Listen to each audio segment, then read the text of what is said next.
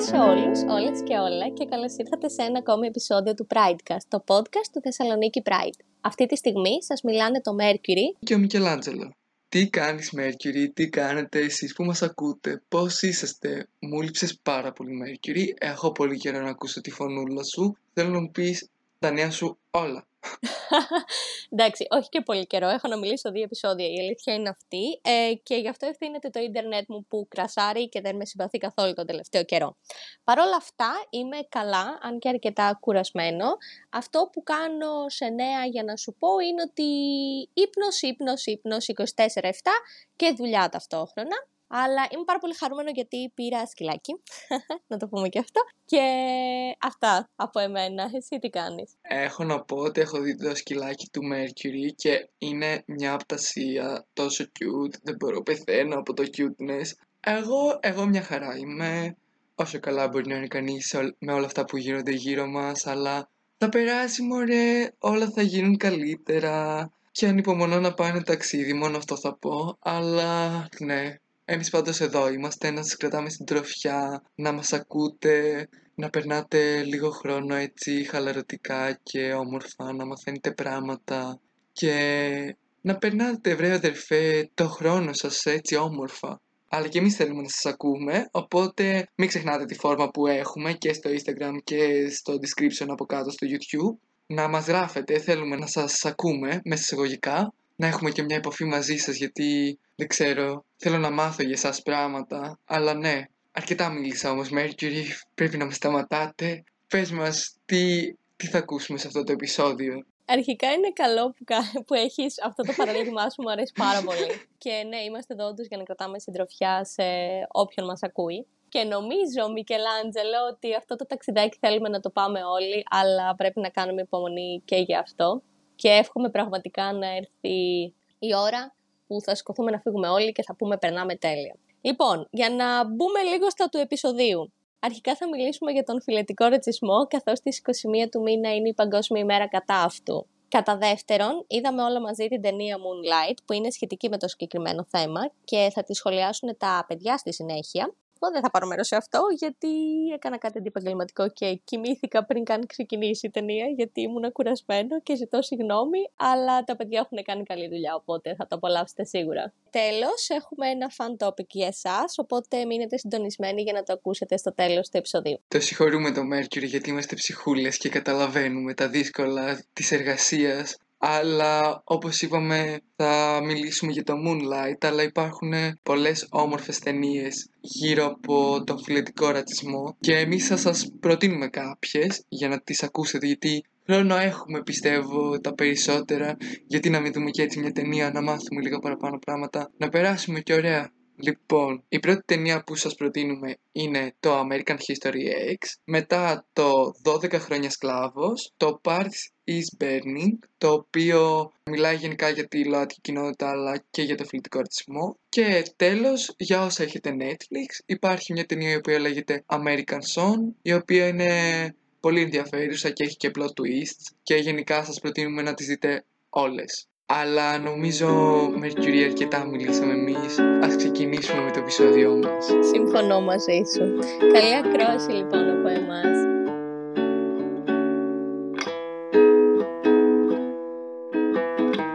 Γεια σας, είμαστε η Βιρτζίνια και ο Μικελάντζελο. Και όπως σας είπαμε και πριν λίγο, το σημερινό επεισόδιο θα έχει ως αφορμή την Κυριακή 21 Μαρτίου, που είναι η Παγκόσμια ημέρα για την εξάλληψη των φιλετικών διακρίσεων.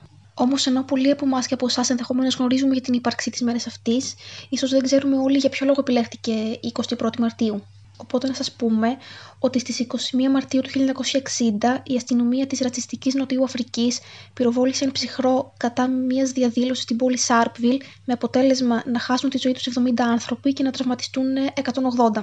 Τα άτομα που συμμετείχαν σε αυτή τη διαδήλωση διαμαρτύρονταν κατά των νόμων του Apartheid, του ρατσιστικού καθεστώτος που επικρατούσε τότε στην Νότια Αφρική, που είχε επιβληθεί από τη λευκή μειοψηφία και εφάρμοζε τη θεωρία της ανισότητας ανάμεσα στις φυλές και, την... και τη θεωρία της ανωτερότητας της λευκής φυλής. Έτσι, το 1966 αποφασίστηκε από την Γενική Συνέλευση των Ηνωμένων Εθνών να καθιερωθεί η ημέρα αυτή σε ανάμνηση του τραγικού συμβάντος που συγκλώνησε την παγκόσμια κοινή γνώμη ως ημέρα για την εξάλληψη των φιλετικών διακρίσεων. Η αλήθεια, Βιρτζίνια, και όσα μας ακούτε αυτή τη στιγμή είναι ότι δεν ήξερα για αυτή τη μέρα πριν ε, γυρίσουμε αυτό το επεισόδιο. Και η αλήθεια είναι ότι μέσα από αυτό το επεισόδιο μου δόθηκε η ευκαιρία να μάθω γενικά πράγματα γύρω από το φιλετικό ρατσισμό στην Ελλάδα συγκεκριμένα, όσον αφορά δηλαδή περιστατικά κτλ. Γιατί, let's be honest, η Ελλάδα είναι μια χώρα η οποία είναι πολύ βαθιά βουτυγμένη στο ρατσισμό και νομίζω όλοι έχουμε αντιμετωπίσει ένα άτομο στο στενό μας περιβάλλον ή και γενικά γνωστούς μας που να έχουν πει κάτι ρατσιστικό. Και γενικά επειδή σαν podcast δεν μας αρέσει να μιλάμε με λόγια του αέρα και επειδή μπορεί κάποιοι να μας λέτε υπερβολικούς και ότι δεν είναι σε τόσο extreme επίπεδο θα σας μιλήσουμε τώρα λίγο με κάποια στατιστικούλια. Οπότε, σύμφωνα με το Δίκτυο Καταγραφής Περιστατικών Ρατσιστικής Βίας, το 2018 καταγράφηκαν από τον Ιανουάριο μέχρι τον Δεκέμβριο 117 περιστατικά ρατσιστικής βίας με περισσότερα από 130 θύματα και επειδή έγινε μια σύγκριση όσον αφορά το 2017 και το 2018 παρατηρήθηκε αύξηση σε περιστατικά που αφορούσαν βία σε μετανάστες και πρόσφυγες και η αύξηση αυτή ήταν έως 117%. Ένα πολύ μεγάλο ποσοστό έχουμε να πούμε, όπως καταλαβαίνετε. Όντως πάρα πολύ μεγάλη αύξηση. Ανησυχητικό. Ναι, είναι πολύ ανησυχητικό. Και αν τώρα πάμε και στο 2019, που έγινε πάλι μια καταγραφή, παρατηρήθηκαν 100 περιστατικά ρατσιστικής βίας μέσα από συνεντεύξεις που έγιναν με θύματα και περισσότερα από 104 θύματα μοιράστηκαν την, την ιστορία τους και όπως καταλαβαίνουμε δεν παρατηρήθηκε κάποια μεγάλη μείωση στα περιστατικά ενώ μπορεί τα περιστατικά και τα θύματα να είναι ακόμα περισσότερα καθώς αυτά είναι τα καταγεγραμμένα τα οποία έχουμε. Συνεπώς μπορούμε να καταλάβουμε όλοι ότι η Ελλάδα σε επίπεδο διακρίσεων και το πόσο μπροστά βρίσκεται ε, σε, σε αυτό είναι αρκετά ανησυχητικά τα νούμερα αυτά. Ναι, και πέρα από, το, από τον αριθμό των επιθέσεων που καταγράφει το δίκτυο, συχνά καταγράφει και ποιοτικά χαρακτηριστικά των επιθέσεων. Συγκεκριμένα περιγράφει τα θύματα και τους θύτες που συμμετέχουν στις επιθέσεις αυτές. Σχετικά με το λόγο στοχοποίησης των θυμάτων για τη χρονιά 2019, όπως είπες και εσύ, προέκυψε ότι σε 51 από τα περιστατικά στοχοποιήθηκαν μετανάστες πρόσφυγες ετούντες άσυλο, υπερασπιστές των ανθρωπίνων δικαιωμάτων και δομές φιλοξενίας ασυνόδευτων ανηλίκων. Σε δύο περιστατικά στοχοποιήθηκαν Έλληνες πολίτες λόγω εθνική καταγωγής και όχι λόγω εθνικότητας. Σε τρία περιστατικά στοχοποιήθηκαν Εβραϊκοί και Μουσουλμανικοί ιεροί συμβολικοί χώροι. Και σε 44 περιστατικά στοχοποιήθηκαν ΛΟΑΤΚΙ άτομα καθώς και υπερασπιστές ανθρωπίνων δικαιωμάτων λόγω της σύνδεσής τους με τα ΛΟΑΤΚΙ άτομα. Αναφορικά τώρα με το προφίλ των δραστών, καταγράφηκε ότι σε 17 περιστατικά οι θήτε ήταν ένστολοι, σε 9 περιστατικά οι δράστες ήταν δημόσιοι λειτουργοί, σε 57 από τα περιστατικά συμμετείχαν απλοί πολίτες, σε 2 περιστατικά οι θήτε ήταν εργοδότες και τέλος σε 10 από τα περιστατικά τα θύματα των επιθέσεων πιστεύουν ότι οι δράστες συμμετείχαν σε εξτρεμιστικές ομάδες. Από αυτά τα νούμερα, εγώ αυτό που βλέπω και καταλαβαίνω είναι ότι πρώτον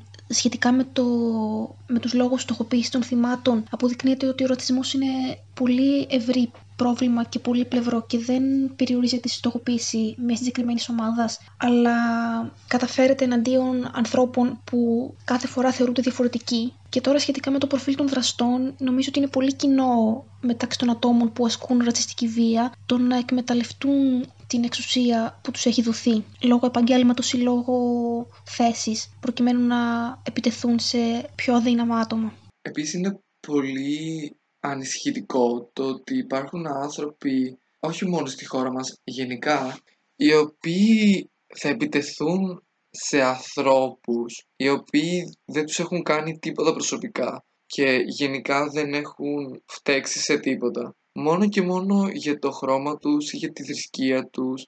Το οποίο άμα κάτσεις να το σκεφτείς είναι αρκετά γελίο. Είναι αρκετά γελίο να κάτσεις να επιτεθείς σε ένα άτομο μόνο και μόνο επειδή δεν πιστεύει στα ίδια πράγματα με σένα ή δεν έχει το ίδιο χρώμα με σένα ή είναι από άλλη χώρα. Και ειδικά στην περίπτωση των μεταναστών, οι οποίοι είναι άνθρωποι οι οποίοι έρχονται για να βρουν ένα καλύτερο μέλλον και έχουν ζήσει ήδη αρκετά στις χώρες τους όπου οι χώρες τους δεν έχουν καμία σχέση με την Ελλάδα. Είναι χώρες επόλεμες, όπου γενικά οι πολιτικοί μπορεί να περνάνε νόμους οι οποίοι δεν είναι οι καλύτεροι όσον αφορά στα δικαιώματα του ανθρώπου και γενικά φεύγουν από αυτές τις χώρες για να βρουν κάτι καλύτερο. Και όταν εσύ επιτίθεσαι σε αυτούς τους ανθρώπους επειδή δεν σου αρέσει που έρχεται στη χώρα σου και δεν φταίνει σε τίποτα, είναι πολύ άσχημο. Επίσης, να πούμε ότι πολλοί από αυτούς τους ανθρώπους οι οποίοι περνάνε τα σύνορα ή περνάνε από μία χώρα σε μία άλλη μέσω της θάλασσας καταλήγουν να έχουν δύο τίτλους. Ο ένας είναι ο τίτλος του μετανάστη ή του πρόσφυγα και ο άλλος είναι ο τίτλος του ΛΟΑΤΚΙ ατόμου. Και στην ουσία αυτά τα άτομα αντιμετωπίζονται με ακόμα πιο άσχημο τρόπο ακριβώς γιατί έχουν και αυτόν τον παραπάνω τίτλο, τον έναν παραπάνω τίτλο και αντιμετωπίζονται έτσι άσχημα και όχι μόνο έξω από τα, τους χώρους όπου μένουν ή από τα σύνορα κτλ. Αλλά και μέσα στους χώρους όπου μένουν. Καθώς είναι πολύ επικίνδυνο για αυτά τα άτομα και, και ψάχνουν διαρκώς τρόπους να φύγουν από αυτές τις καταστάσεις. Ναι, νομίζω ότι το πρόβλημα μεγεθύνεται λόγω αυτού που είπες ότι φέρουν διπλή ταυτότητα και ως ΛΟΑΤΚΙ και ως μετανάστες και τόσο στη μία ομάδα όσο και στην άλλη υφίστανται περαιτέρω στοχοποίηση και θα πρέπει να υπάρξει ειδική φροντίδα και μέρημνα για την προστασία των δικαιωμάτων και της ευημερίας των ατόμων αυτών. Συμφωνώ απόλυτα με αυτό που λες. Αλλά τώρα ας περάσουμε σε ένα άλλο παράδειγμα του ρατσισμού που υπάρχει στη χώρα μας και αυτό είναι ο Αντετοκούμπο. Ο Αντετοκούμπο, για όσους δεν ξέρετε, είναι πολύ διάσημος μπασκετμπολίστας, αρκετά καταξιωμένος στον χώρο του αθλητισμού και προέρχεται από μια οικογένεια μεταναστών από την Ιγυρία. Ο Αντετοκούμπο λοιπόν σχετικά πρόσφατα έδωσε μια συνέντευξη στην οποία μίλησε για το πώς μεγάλωσε στην Ελλάδα και τις δυσκολίες που είχε να αντιμετωπίσει και όσον αφορά τη φτώχεια αλλά και όσον αφορά το ότι, ότι ήταν μετανάστης ουσιαστικά και στη συνέντευξη αυτή μιλάει για το ρατσισμό που δέχτηκε και για το ότι η Ελλάδα σαν μια χώρα λευκών και εγώ θα συμπληρώσω cis straight ανθρώπων και κατά βάση ορθόδοξων χριστιανών συχνά κοιτάει με στραβό μάτι το διαφορετικό. Είτε αυτό είναι το διαφορετικό χρώμα είτε είναι η διαφορετική θρησκεία είτε είναι η διαφορετική εθνικότητα είτε είναι οτιδήποτε έχει να κάνει με μειονότητες και θα συμφωνήσω απόλυτα με αυτό το πράγμα, καθώς ο μέσος Έλληνας αυτή τη στιγμή σίγουρα έχει κάνει κάποια μορφή διάκρισης, σίγουρα έχει κοιτάξει στραβά κάποιον άνθρωπο διαφορετικού χρώματος, διαφορετικής θρησκείας και σίγουρα πιστεύω και μπορώ να φανταστώ το πόσο δύσκολα έχει περάσει ο Αντετοκούμπο και ο κάθε Αντετοκούμπο μεγαλώνοντας στην Ελλάδα. Ναι και ως χώρα εμείς ε, επιβεβαιώνουμε τα όσα έχει πει μιας και πάρα πολλές φορές απλοί πολίτες ή και πολιτικά πρόσωπα έχουν μιλήσει με ρατσιστικό τρόπο εναντίον τους. Συγκεκριμένα να αναφέρουμε τα λόγια του πρώην υπεύθυνου συντονισμού της εκπαίδευσης για τους μετανάστες του Κωνσταντίνου Καλέμη, ο οποίος τον χαρακτήρισε μαϊμού και απαξίωσε τα όσα έχει πετύχει ο κούμπο. Δηλαδή, ο άνθρωπος που είναι υπεύθυνος για την εκπαίδευση των προσφύγων είπε τον κούμπο μαϊμού. Και νομίζω ότι αν δεν είναι αυτό ενδεικτικό της κατάστασης στην Ελλάδα, δεν ξέρω τι είναι. Και δεν είναι και η πρώτη φορά που ο συγκεκριμένος άνθρωπος έχει στοχοποιηθεί και έχει γίνει αντικείμενο ρατσιστικού παραλυρήματος. Στην ουσία τα ακριβής λόγια του Κωνσταντίνου Καλέμη στο post που ανέβασε στο Twitter ήταν «Τι δουλειά είπαμε πως κάνει αυτή η μαϊμού», το οποίο είναι πολύ άσχημο, ειδικά από έναν άνθρωπο ο οποίος, ακούστε λίγο προσεκτικά αυτό που θα πω, είναι συντονιστής για την εκπαίδευση των προσφύγων στους χώρους συγκέντρωσης αυτών των ανθρώπων.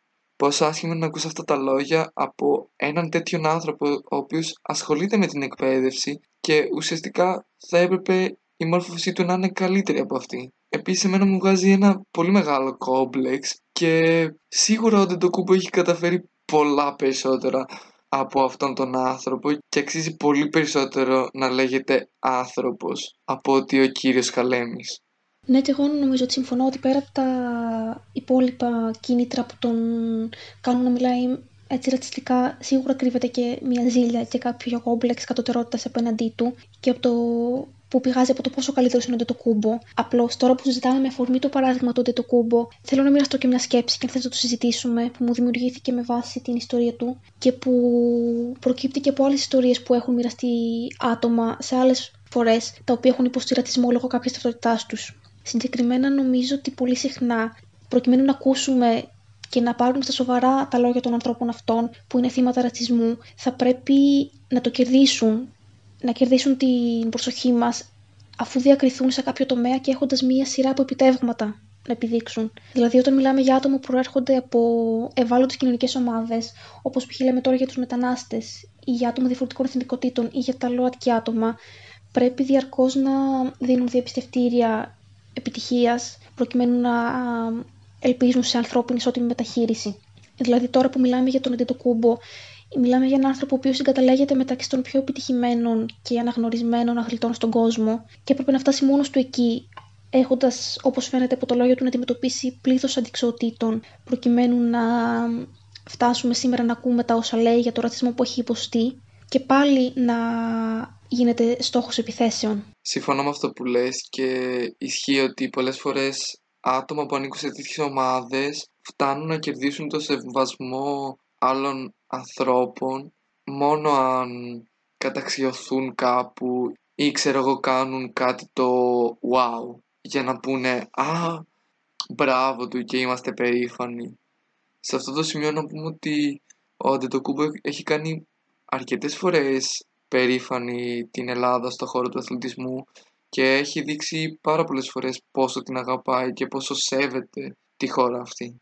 Και αφού μιλήσαμε λοιπόν για το παράδειγμα αυτού του ανθρώπου και την συζήτηση που ανοίγουν τα όσα έχει να πει, να αναφέρουμε πολύ σύντομα, μιας και μιλάμε για το θέμα του ρατσισμού, μία φορά που ένα δείγμα της ελληνικής τηλεόρασης δεν μας έκανε να αισθανθούμε άβολα ή ντροπή, αλλά μας έκανε περήφανους και μιλάω για την ελληνική σειρά Εθνική Ελλάδος του Γιώργου Καπουτζίδη, η οποία έδειξε το πραγματικό πρόσωπο της Ελλάδας όσον αφορά το ρατσισμό και όχι μόνο, αφού καταπιάστηκε με την προβολή διάφορων θεμάτων σχετικών, όπως είναι η ομοφοβία, η αναπηρία, αλλά και η ενδοοικογενική βία και πολλά άλλα. Και μιλώντας στη σειρά αυτή για την ιστορία τεσσάρων γυναικών και τις ζωές τους, παρουσίασε μια πολύ ειλικρινή και αντιπροσωπευτική εικόνα της Ελλάδας σχετικά με τον ρατσισμό και με τα θέματα που προαναφέρθηκαν. Θα συμφωνήσω ότι η σειρά αυτή είναι μια από τις καλύτερες που υπάρχουν ε, στον ε, χώρο της τηλεόρασης μέχρι στιγμής και εννοείται σας τη προτείνουμε όπως και δίποτε να τη δείτε. Και μιλάει για όλα αυτά τα θέματα που σας είπαμε χωρίς όριο, χωρίς να θέλει να κρύψει κάτι, λέει τα πράγματα έτσι όπως είναι.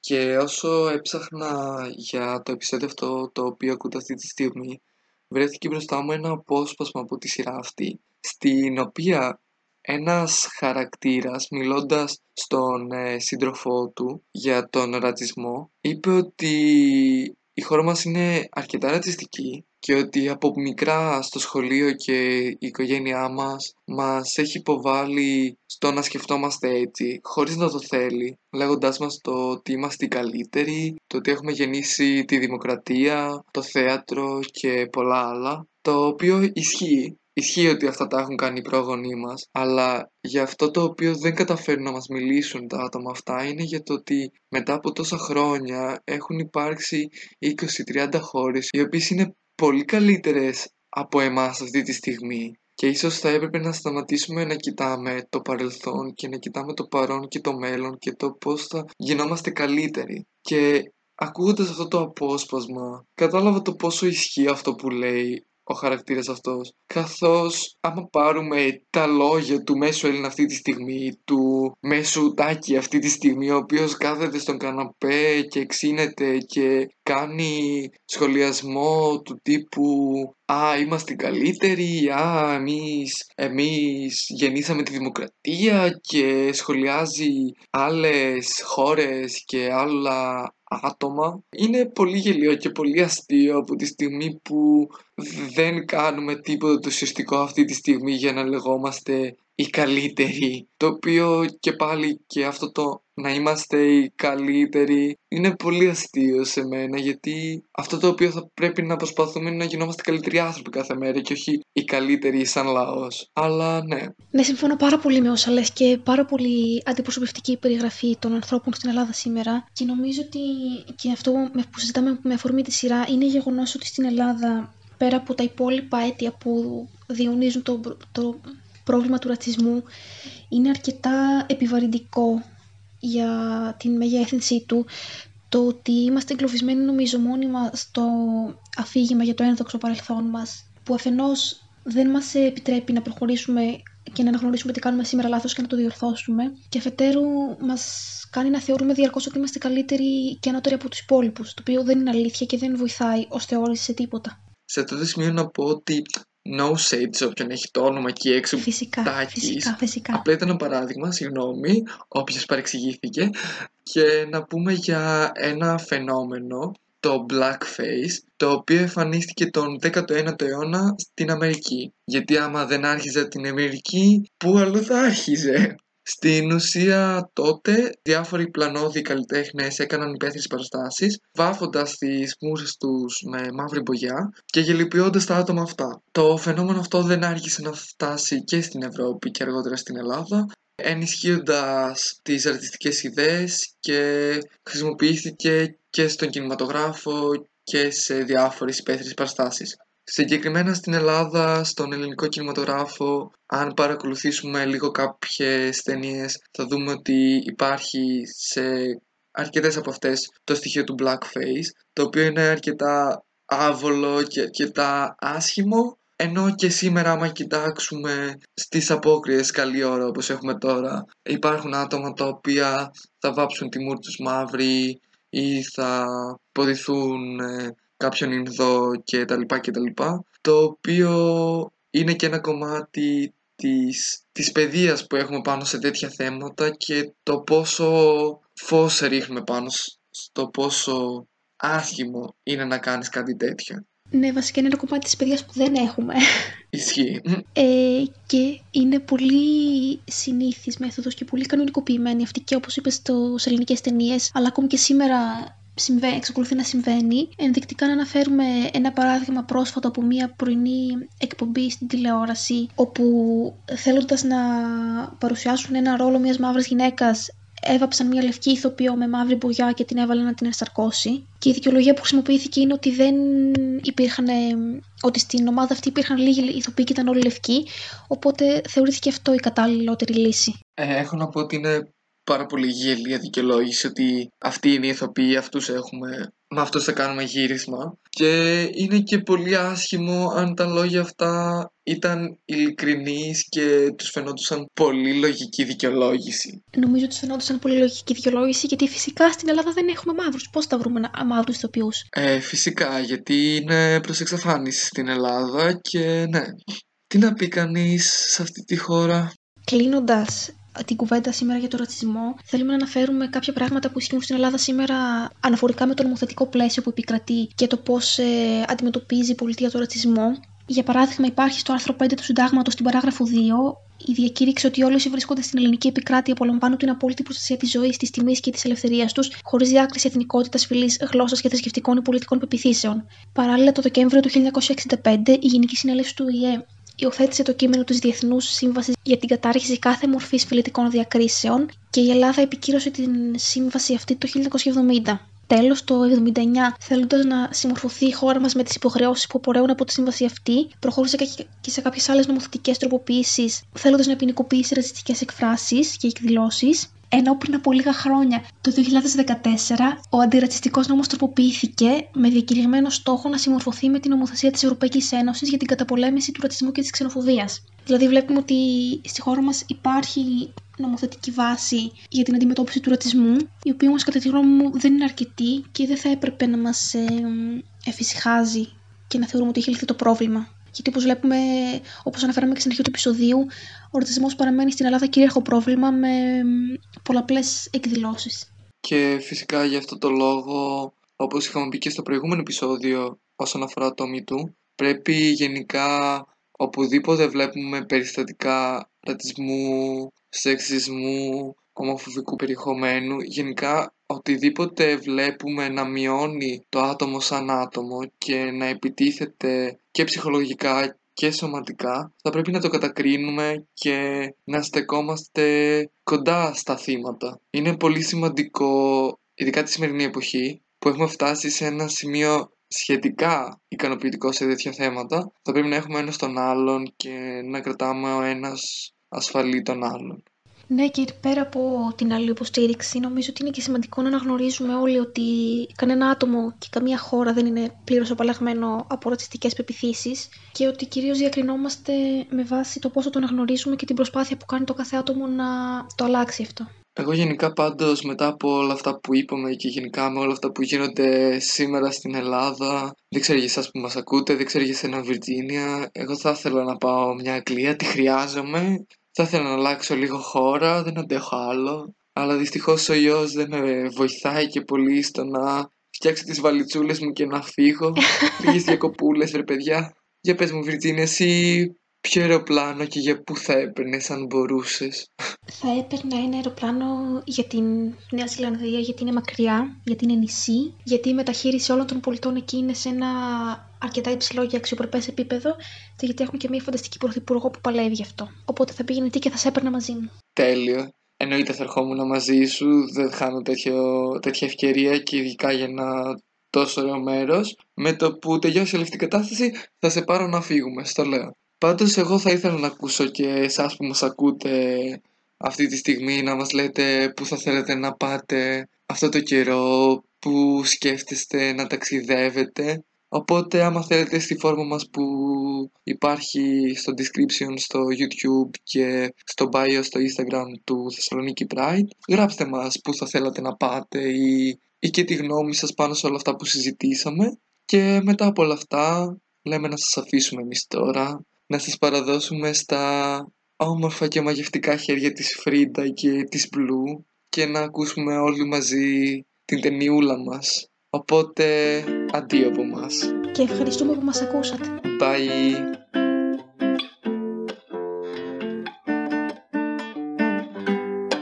Καλησπέρα σε όλα και από εμάς. Είμαστε η Φρίντα και η Μπλου. Και σε αυτό το segment θα μιλήσουμε για μια ακόμη ΛΟΑΤΚΙ ταινία, αφορμόμενη πάντα από την επικαιρότητα, καθώς στις 21 είναι η ημέρα κατά του ρατσισμού αλλά και των φιλετικών διακρίσεων. Ε, Μπλουμ, εγώ θα ήθελα να σχολιάσω επίσης ότι η 21η Μαρτίου είναι ποικιλοτρόπως μια σημαντική ημέρα, καθώς είναι επίσης Παγκόσμια ημέρα ποιήσης, Παγκόσμια ημέρα για το σύνδρομο Down, αλλά και για το κουκλοθέατρο. Και ελπίζω το καθένα από εσάς που μας ακούει τώρα να απολαύσει αυτή τη μέρα κατά πώ νιώθει καθώς είναι αρκετά σημαντική όπως ανέφερα για διάφορες πτυχές της ζωής μας. Α συνεχίσουμε όμως, Μπλουμ, με, το, με την ταινία που επιλέξαμε. Ναι, ναι, περίμενα είναι η αλήθεια να αναφέρει την ημέρα του κουκλοθέατρου και της ποιήσης. Ε, δεν ήξερα για την ημέρα του συνδρόμου Down. Ελπίζουμε αυτές οι γιορτές τη συγκεκριμένη μέρα να σας κάνουν να ψάξετε λίγο παραπάνω για αυτά τα θέματα καθώς είναι όλα σημαντικά. Λοιπόν, οπότε ναι, ας πάμε στην ταινία που διαλέξαμε. Η ταινία που επιλέξαμε μιλάει τόσο για το ευρύ φάσμα του ρατσισμού, ίσως και για κάποια χαρακτηριστικά που υπάγονται στις φιλετικές διακρίσεις. Η ταινία αυτή είναι το Moonlight. Η ταινία κυκλοφόρησε στους κινηματογράφους το 2016 και είναι ένα αμερικανικής παραγωγής δράμα. Στην ταινία αυτή να έχουμε την ιστορία της ζωής ενός μικρού μαύρου αγοριού σε μια φτωχογειτονιά της Αμερικής και όλες τις προκλήσεις που συναντά κάποιος μεγαλώνοντας ως μαύρος σε μια τέτοια περιοχή. Ε, η μητρή μας αφηγείται τη ζωή του Σαϊρών σε τρεις φάσεις της, την παιδική ηλικία, την εφηβική, αλλά και την έπειτα ζωή των ενηλίκων. Ε, από μικρή ηλικία ο μικρός Σαϊρών αντιμετωπίζει ένα έντονο πρόβλημα σχετικά με το bullying. Στο γκέτο θα μπορούσε να πει κάποιος το οποίο μεγάλωνε, καθώς οι υπόλοιποι της γειτονιάς του ήταν αρκετά επικίνδυνοι και τον θεωρούσαν έτσι πιο αδύναμο και ευαίσθητο σε σχέση με αυτούς και με το δικό τους πρότυπο όσον αφορά το τι εστί να είναι κανείς μαύρος και πώς αυτό επιτελείται στην καθημερινότητά του. Αυτό το bullying που αντιμετωπίζει ο Σαϊρόν προφανώς τον ακολουθεί και στην εφηβική του ηλικία.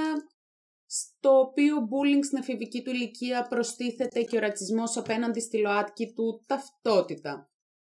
Στην εφηβεία του, όπως όλα τα παιδιά, και ο Σαϊρόν εξερευνεί την σεξουαλικότητά του και αναγνωρίζει το, την ΛΟΑΤΚΙ του ταυτότητα και χάρη σε αυτήν μετά από ένα έντονο συμβάν που συμβαίνει, η πορεία της ζωής του αλλάζει ε, λόγω της αντίδρασης που είχε σε όλο αυτό το bullying. Ε, με το πέρα Bloom θα ήθελα να σχολιάσω, όντας κι εγώ στο φάσμα των ημερών γενικότερα, ότι στη φάση αυτή του bullying προσωπικά εγώ ε, δεν καταδικάζω τη βία από όπου και αν προέρχεται. Οκ. ναι. Και έτσι λοιπόν μετά από αυτό το σχόλιο φτάνουμε στην ενήλικη ζωή του Σάιρον όπου και η ταινία μας δείχνει την επανένωσή του με ένα πρόσωπο από το παρελθόν του καθώς και πού βρίσκονται οι ζωές τους. Γενικά θα θέλαμε να πούμε πολλά για αυτή την ταινία όσον αφορά την πλοκή της, αλλά το αφήνουμε έτσι σε ένα ανοιχτό πλαίσιο γενικότερα, χωρίς κάποιο spoiler ειδικό, για να την δείτε και εσείς και να την απολαύσετε και να την νιώσετε πιο έντονα, να πω. Είναι μια εμπειρία, είναι η αλήθεια αυτή η ταινία, στην οποία με όσο λιγότερες γνώσεις πας, τόσο καλύτερα την ευχαριστιέσαι. Να πούμε επίσης ότι αυτή η ταινία είναι βασισμένη στις εμπειρίες των δύο σεναριογράφων, Barry Jenkins και Tarell Alvin, από την παιδική τους ηλικία στις μαύρες φτωχογειτονιές της Αμερικής. Ε, προφανώς επειδή η ταινία απαντίζεται από τις τρεις φάσεις της ζωής του Σαϊρών, του πρωταγωνιστή μας, τον εσαρκώνουν και διαφορετικοί ηθοποιοί. Τον μικρό Σαϊρών, τον ανήλικο ακόμα, τον ενσαρκώνιο Αντρέ Χόλαντ, τον έφηβο ο Άστον Σάντρες και τον πλέον ενήλικο Σαϊρών, ο Τραβάντε Ρόντς. Ε, εδώ πέρα εγώ θα ήθελα να σχολιάσω λίγο την αφίσα της ταινίας γιατί ήταν μια πάρα πολύ όμορφη αφίσα. Ε, συνδύαζε τα τρία πρόσωπα των ε, ηθοποιών που ενσαρκώνουν τον χαρακτήρα του Σαϊρών. Είχε πάρα πολύ όμορφα χρώματα και γενικά η φωτογραφία της ήταν πάρα πολύ ωραία και σαν αφίσα είναι πάρα πολύ αξιομνημόνευτη, τη θυμάται δηλαδή ο κόσμος. Όντως η αφήση είναι πάρα πολύ έτσι, ε, σου αφήνει ένα στίγμα να το πω έτσι, καθώς εγώ όταν σκέφτομαι ταινίες συνήθως έχω ένα, ένα frame της ταινίας στο μυαλό μου, αλλά στην προκειμένη φάση μου έρχεται στο μυαλό κατευθείαν η αφίσα, μπορώ να πω για αυτή την ταινία. Και έχει έτσι πάρα πολύ έτσι όμορφα χρώματα και πολύ ωραία γραφιστική. Ήτανε, ήτανε Ναι. πολύ ωραία επιλογή και χρησιμοποιήθηκε και έντονα για να την προωθήσει την ταινία καθώς δεν ήθελαν να δώσουν πολλά από την πλοκή οι άνθρωποι στον κόσμο για να μην ξέρει τι να περιμένει ο κόσμος. Λοιπόν, όσον αφορά τα Όσκαρ τώρα, κέρδισε το Όσκαρ καλύτερης ταινίας, του β' ανδρικού ρόλου και του διασκευασμένου σεναρίου. Είχε επίσης υποψηφιότητα σε άλλες πέντε κατηγορίες, όπως του καλύτερου σκηνοθέτη, β' γυναικείου ρόλου, πρωτότυπης μουσικής, φωτογραφίας αλλά και μοντάζ ταινίας. Ήταν πάρα πολλές οι υποψηφιότητες της και είχε και προφανώς υποψηφιότητες στις Χρυσές Σφαίρες του 17, στις οποίες κέρδισε το βραβείο καλύτερης δραματικής ταινίας και ήταν υποψήφια σε άλλες πέντε κατηγορίες, αυτές της σκηνοθεσίας, του σεναρίου, του β' ανδρικού ρόλου, του β' γυναικείου ρόλου και της πρωτότυπης μουσικής. Ήταν ακόμα υποψήφιο και για 7 μπάφτα. Αλλά εδώ να πούμε ότι άμα συνεχίζαμε να αναφέρουμε τα βραβεία αυτής της ταινίας, δεν θα τελειώναμε ποτέ. Θα ξημερώναμε. Ε, είναι αξιόλογος όμω να αναφερθεί ότι αυτή η ταινία, το πρωτότυπο σενάριο της ταινίας, γιατί μιλάμε για ένα ε, διασκευασμένο σενάριο, ήταν ένα θεατρικό έργο το οποίο μεταφέρθηκε ουσιαστικά στον κινηματογράφο. Ναι, και βοήθησε να γίνει αυτή η ιστορία ακόμα πιο γνωστή και προς τα έξω προφανώς παγκόσμια, Μμμ. καθώς ήταν μια πολύ ωραία θεατρική παράσταση τότε, η αρχική. Να πούμε ότι στον ελληνικό κινηματογράφο ήρθε μόλις το 17, τον Ιανουάριο, έπειτα από την σχετική αναγνωρισιμότητά της και τα σχετικά βραβεία που έλαβε. Και είναι επίσης πολύ σημαντικό να αναφερθεί ότι δεν είναι μια ταινία που είναι απλά μια αμερικάνικη ταινία, όπως το έχουμε το στερεότυπο στο μυαλό μας, το, το Hollywood, μια ταινία δράσης. Είναι καθαρά δραματική ταινία, με ένα σενάριο που εξελίσσεται αρκετά αργά και δίνει πολύ έμφαση στην ανάπτυξη των χαρακτήρων, των τριών αυτών ανθρώπων που επιτελούν τον Σαϊρόν και πώς αναπτύσσεται και γίνεται, φτιάχνεται μέσα ο συναισθηματικός και ψυχικός κόσμος ενός παιδιού μέχρι την ηλικίωσή του και πώς αυτός επηρεάζεται. Από τον περίγυρό του κυρίως και ειδικά αυτά που... την όλη κατάσταση που βιώνει από τον περίγυρό του και πόσο ο εξωτερικός κόσμος μπορεί να μας επηρεάσει στο να υιοθετήσουμε κάποιες ταυτότητες καθώς η ταινία αυτή να πραγματεύεται και λίγο το πώς ταυτότητες που βρίσκονται κατά κάποιον τρόπο στο περιθώριο, όσο παραπάνω από αυτές έχεις, τόσο πιο έντονα ζεις το ρατσισμό, καθώς αυτό το παιδί βιώνει το ρατσισμό γιατί στα μυαλά κάποιον ίσως δεν είναι αρκετά μαύρος όσο οι υπόλοιποι γιατί δεν θέλει να ακολουθήσει αυτό το δρόμο, τον βιώνει γιατί είναι λίγο πιο ευαίσθητος, γιατί αργότερα έχει κάποια ΛΟΑΤΚΙ ταυτότητα. Οπότε βλέπουμε ότι ίσως τόσο περισσότερες ταυτότητες έχει κάποιος, τόσο παραπάνω ρατσισμό βιώνει. Ίσως ταυτότητες που επάγονται σε ρατσισμό, γιατί να είναι κανείς πλούσιος, ξέρω εγώ, και straight και, Και το ένα λευκός. και το άλλο, δηλαδή δεν προκαλεί τέτοια αισθήματα. Δεν θα πουλαγε και στον κινηματογράφο άλλωστε. ναι, ναι, ναι. είναι ένα other, ξέρω εγώ, Hollywood story, αλλά εντα, εντάξει. Είναι Hollywood story εδώ πέρα, είναι μια ταινία που διαφοροποιείται από αυτό. ναι. Είναι η αλήθεια και σας προτείνουμε ότι να τη δείτε ακόμα και αν δεν σας αρέσουν αυτό το είδος ταινίες, γιατί και εμένα προσωπικά προτίμησή μου είναι να βλέπω ταινίες δράσης, περιπέτειας, μπαμπουμ και δεν συμμαζεύεται. Αλλά αυτή είναι η ταινία, είναι η αλήθεια ότι με άγγιξε και με συγκίνησε. ναι, πιστεύω όλους μας όσους την είδαμε. Ε, νομίζω αυτά είχαμε να πούμε για σήμερα, Blue, έτσι. Ναι, αυτά είχαμε να πούμε. Εγώ εδώ πέρα θα ήθελα να κάνω μια αναφορά σε δικιά μας σειρά ελληνική του Γιώργου Καπουτζίδη του Εθνική Ελλάδος, στο Α. οποίο θα σας προτείναμε και αυτή να τη δείτε, καθώς σε αυτήν την σειρά ο Καπουτζίδης ασχολήθηκε με πάρα πολλές μορφές ρατσισμού και γενικά με διακρίσεις στην Ελλάδα και ήταν και μια πρωτοποριακή σειρά για την χώρα μας, οπότε άμα θέλετε κάτι πιο ντόπιο έτσι και πιο homemade, όχι homemade, δεν το λέγαμε homemade, ε, κάτι πιο made in Greece, ε, σας προτείνουμε αυτήν α, τη σειρά. Αχ, και όπως είναι γνωστό, η Ελλάδα τρώει τα παιδιά της και ενώ ήταν μια εξαίρετη, εξαίρετη, εξαίρετη σειρά, κόπηκε για λόγου, λόγους budget παραγωγής. Ναι. Όπως και η πλειονότητα των ελληνικών σειρών που είναι τέλος λίγο πάντων, καλύτερες από το Ναι. κλασικό που βλέπουμε. Οπότε ναι, νομίζω αυτά από εμάς. Θα σας ευχηθούμε καλό υπόλοιπο ακρόαση στο επεισοδίου μας. Και καλή συνέχεια από εμάς και καλή ακρόαση. Γεια σας. Γεια σας.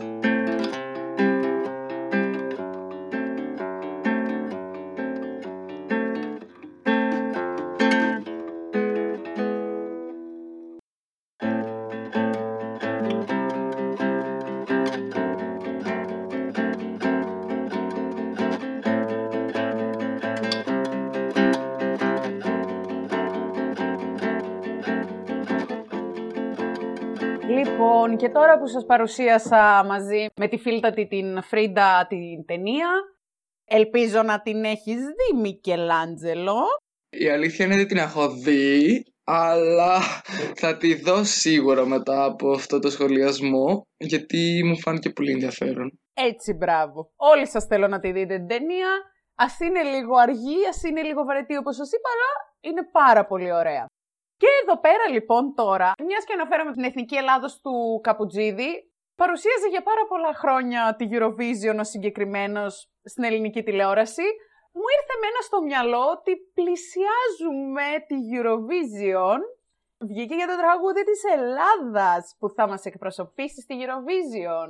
Δεν ξέρω κατά πόσο το πήρες εσύ πρέφα, φίλε μου Μικελάντζελο, αλλά εγώ είμαι ενθουσιασμένη. Και εγώ είμαι πολύ ενθουσιασμένος. Eurovision μετά από ένα χρόνο, δεν μπορώ.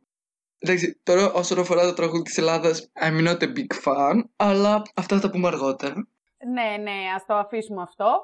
Γιατί όπως είπες είναι η Eurovision μετά από ένα χρόνο. Στα τόσα χρόνια της Eurovision, η Eurovision γινόταν κάθε χρόνο τον Μάιο.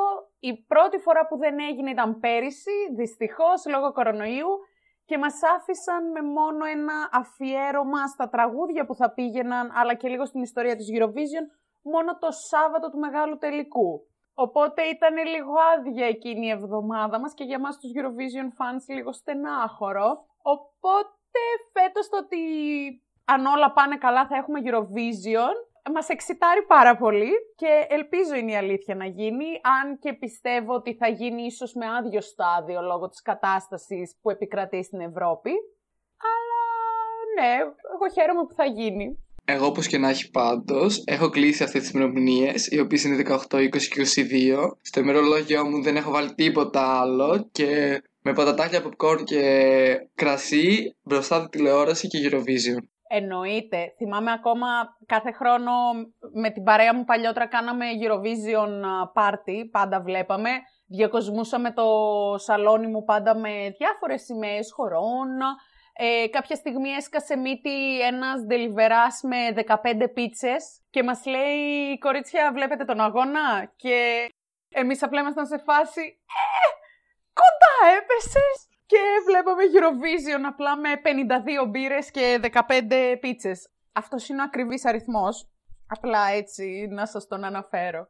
Ε, τέλειο.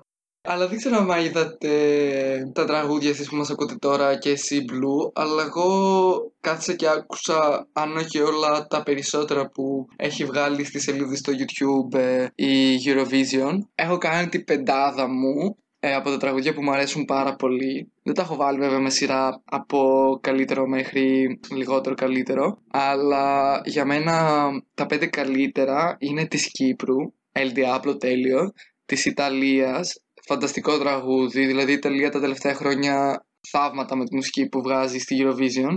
Της Ολλανδίας, πολύ ενδιαφέρον τραγούδι επίσης και θα το σχολιάσουμε σε λίγο. Ε, της Ισπανίας, στο οποίο ο τραγουδιστής μιλάει για τη γιαγιά του, η οποία πέθανε από τον κορονοϊό και είναι πολύ έτσι sad. Άμα ακούσεις και τους στίχους, κάνεις και τη μετάφραση, είναι πολύ cute. Και τελευταία έχω βάλει της Ρουμανίας, το οποίο μιλάει για το self-love και πολύ τέλειο.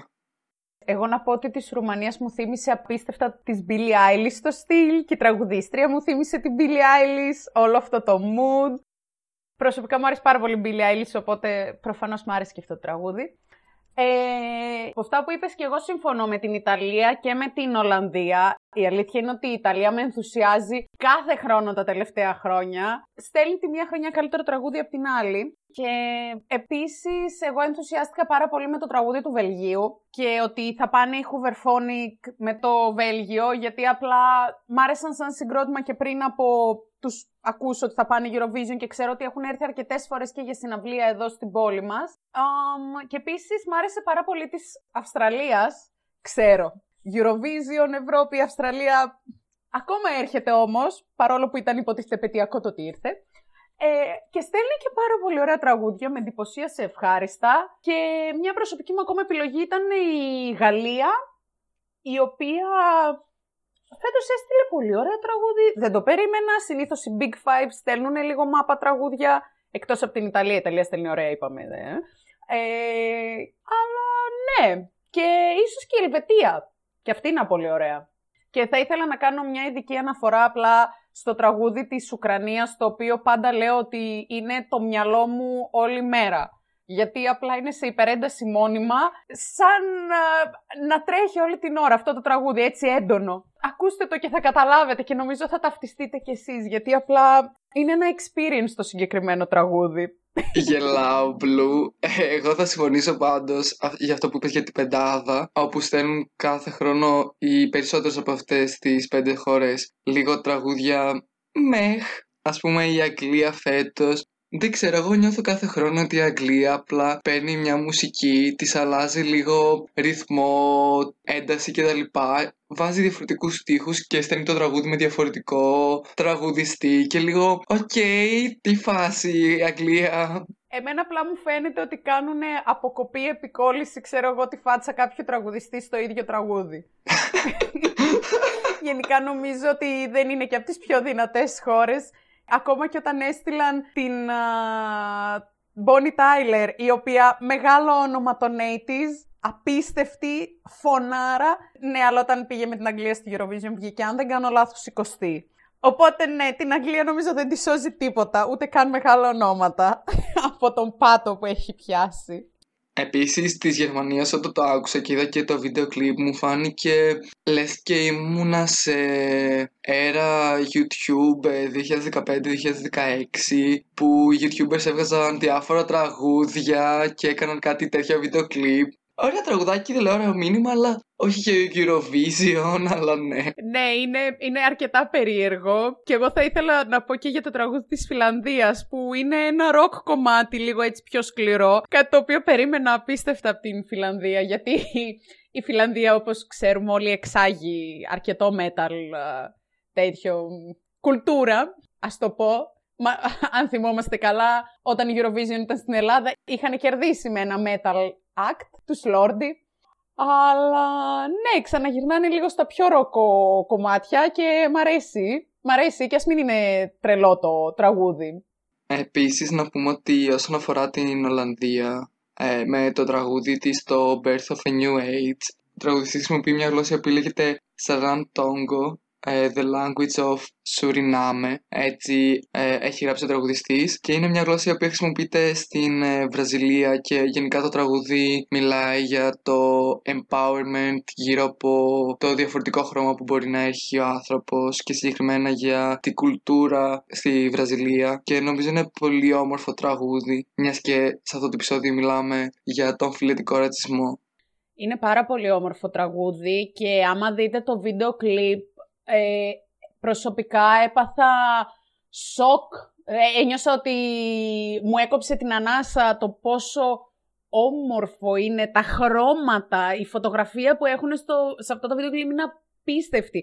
Οι φορεσιές οι παραδοσιακές που έχουν είναι τόσο πολύχρωμες, τόσο έντονες. Είναι υπέροχο γενικά και το τραγούδι και το βίντεο κλιπ. Θα ήθελα πάρα πολύ να πάρει υψηλή θέση, γιατί η πρωτιά δεν νομίζω να ξαναγίνει Eurovision στην Ολλανδία, αλλά τουλάχιστον να φτάσει ψηλά, γιατί είναι απλά πανέμορφο και το τραγούδι και το βίντεο του. Όλο του το νόημα και ο στίχος του. Πάντως σε αυτό το σημείο να πούμε ότι δεν θα ξεφορτωθούν τόσο εύκολα Blue και εμείς θα ξαναεπιστρέψουμε με Eurovision όταν θα βγουν τα αποτελέσματα. Προφανώς και εννοείται και θα θέλαμε να σας πούμε να επικοινωνήσετε μαζί μας μέσω του Google Form που βρίσκεται και στο προφίλ μας στο Instagram αλλά και στο Facebook, γενικά σε ό,τι social media βρισκόμαστε. Υπάρχει αυτή η φόρμα, μπείτε, σχολιάστε. Σχολιάστε μας για τη Eurovision, πείτε μας ποιες είναι οι δικές σας προβλέψεις, ποια είναι τα αγαπημένα σας τραγούδια. Ή άμα θέλετε, πείτε μας τον πόνο σας. Ό,τι σας κατέβει στο κεφάλι. Γράψτε μας μια μαντινάδα που σκεφτήκατε εκείνη την ώρα. Ένα κάτι, ένα ποίημα που κατεβάσατε. Ε, ένα πεντάστιχο. Δεν ξέρω από ποιήση από ό,τι καταλάβατε, οπότε δεν βγάζουν και πολύ νόημα. Πείτε μας ότι, ξέρω εγώ, έφαγα λιγμένη μερέντα και δεν έπαθα τίποτα. Αυτό έκανα σήμερα το πρωί, θέλω να πω. Ναι, μου έληξε μερέντα, συγγνώμη, δεν τρώω πολύ μερέντα. Ε, πείτε μας πραγματικά ό,τι σας κατέβει. Πείτε μου, μ' άφησε ο γκόμενός μου να σας πούμε «Α, τον αλήτη, πάνε κάψτε το σπίτι». Αλλά γενικά πείτε τον μας ρε παιδί μου τον πόνο. Εγώ θα σας πω γενικά Πάντε κάψτε του το σπίτι και φύγετε μετά ραντεβού με τον πυροσβέστη που θα έρθει. Ειδικά άμα είναι hot. Αχ, Blue. Inside joke από προηγούμενο επεισόδιο. Ωραία μιλήσαμε για την Eurovision και τη ταινιούλα μας και όλα αυτά. Αλλά νομίζω, Blue, έχουμε και ένα shout-out που πρέπει να, να κάνουμε. Αχ ναι, έχουμε ένα το οποίο ενθουσιάστηκα πάρα πολύ γιατί αυτή τη φορά έχει να κάνει με έναν λογαριασμό βιβλίων. Και προσωπικά εμένα μου αρέσουν πάρα πολύ τα βιβλία. Προσπαθώ να κάνω μια τεράστια βιβλιοθήκη με λογοτεχνικά στο σπίτι μου και θα ήθελα να έχω μια από αυτές τις aesthetically pleasing βιβλιοθήκες του Instagram. Οπότε με ενθουσίασε πάρα πολύ που μας έστειλε ο συγκεκριμένος. Ε, και σύμφωνα με τα λόγια του παιδιού που τρέχει τη σελίδα, μας είπε η σελίδα μου παπάκι dom.reads είναι στο Instagram. Είναι αφιερωμένη στα λογοτεχνικά είδη του φανταστικού και της επιστημονικής φαντασίας. Προσπαθώ όσο μπορώ να προβάλλω βιβλία με ΛΟΑΤΚΙ περιεχόμενο ή γραμμένα από ΛΟΑΤΚΙ συγγραφής, ενώ παράλληλα συνεργάζομαι με μικρές queer-owned ή queer-friendly επιχειρήσεις. Και γενικά είναι μια πολύ όμορφη σελίδα και φαίνεται ότι η δουλειά που κάνει το άτομο αυτό είναι πολύ προσεγμένη και εννοείται να πάτε να το βρείτε στο Instagram και να του κάνετε και ένα follow γιατί η ψυχή έχει ένα follow; Ε, ναι, άνθρωπε, κάντε ένα follow σε αυτό, κάντε ένα subscribe σε εμάς ή ένα follow στο Spotify, βρε αδερφέ. Ένα κλικ είναι. Φυσικά, γιατί είμαστε και στο Spotify πλέον και μπορείτε να μας ακούτε όποτε θέλετε, όπου κι αν είστε και χωρίς ακόμα να έχετε και δεδομένα. Νομίζω όμως, Μικελάντζελό μου, φτάσαμε στο τέλος του επεισοδίου μας. Δυστυχώς, ναι. Νομίζω μέχρι το επόμενο Pridecast Blue be proud. Okay, bye.